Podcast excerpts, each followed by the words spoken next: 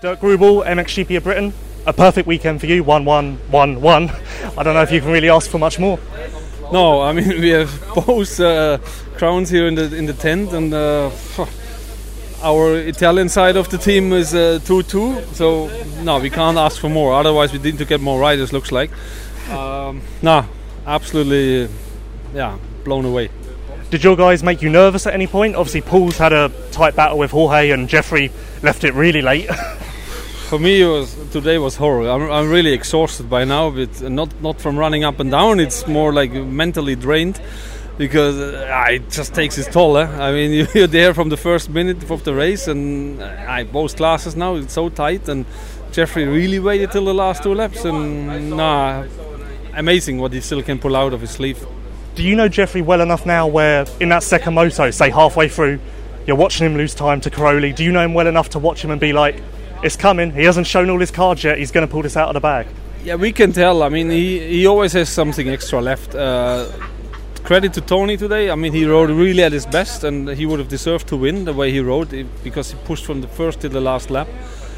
In between, Jeffrey didn't look like. It looked uh, at the point also he, he lost motivation to catch him uh, had some mistakes, and then we're like starting to doubt. But three laps to go, then we're like, oh, man, you know, now uh, typical Herlings move, one go and that's it. So again, he, he pulled it on him, and I think Tony don't like that lately because it's not the first time that he leads.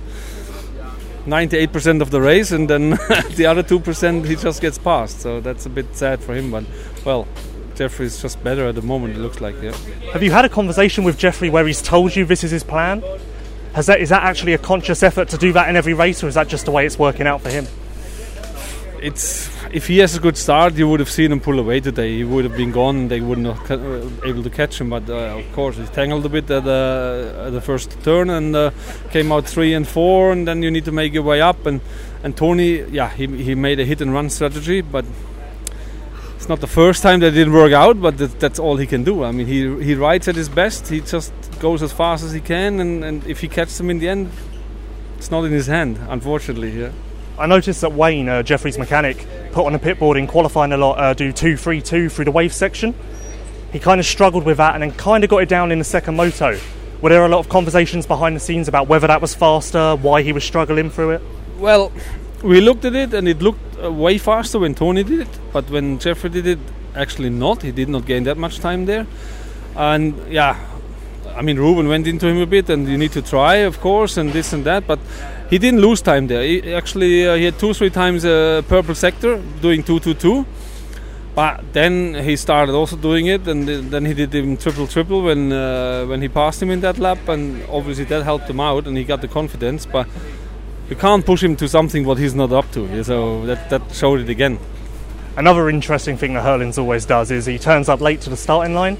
Even the starting lap today, he was the last rider on track, walked up just as everyone was going out.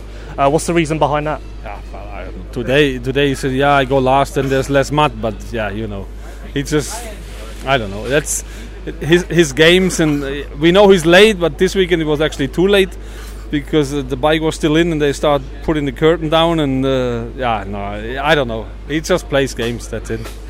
Obviously I've got to ask you the pass there's lots of different opinions lots of different angles where you can see different things. I saw an angle from behind where it didn't actually look like he hit him that much. Obviously from the front you can't really tell. Uh, has there been much talk about that? Any uh, bad feelings? Well it created quite some tension at the moment, and uh, we've been prepared. Me and Claudio, we went really up to be there to support each side or just to to de-escalate if necessary. Um, from my point of view, it didn't look uh, pretty, especially not the second hit. But from the pit lane, you can't see it in a good angle. Uh, I hear from other people that it was just then in the end two lines coming together, and, and he couldn't avoid him. I don't know. I, I have not seen it on TV yet, and this and that. I cannot tell you really, but he doesn't uh, do something like that, like intentionally to to write his teammate down.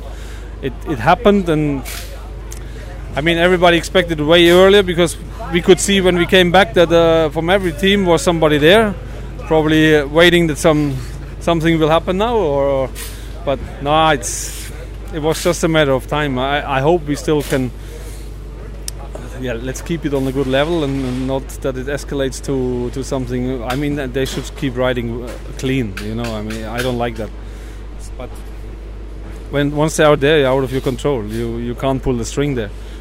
I guess you and Claudio had to be prepared for something like this anyway, because when you have two guys racing that close over 20 rounds, like something's going to happen, even if it's an accident. Of course, that's we are prepared, and but we also talk a lot with each other, and we said when it happened, it can it can happen on the rider level, but it should never happen that it transformed to the team level, and so far, it never did, and we have it under control, and we also need to be strong there. Of course, like you say. It's exceptional to have two riders on that level who push each other every week to another level. Looks like, and nah, it's it's just racing. It, once they're out there, it's out of our control, but we need to keep the control when the racing is over. Yeah. And uh, finally, moving forward, both Jeffrey and Pauls, is there anything that they're looking to work on with their bikes or themselves to get better? Can they get better? Well, there's always constant development, but uh, yeah, now doing the season is not that much, and uh, we don't have reason to speed up things uh, with the setup. Obviously, like uh, Jeffrey is riding on his best, the bike looks good for me out there, and we have some st- some stuff in the pipeline. It's a brand new bike for this year, so for for yeah the testing in the fall, of course, we want to make some improvements, but now it's not the right time to go testing and go wild.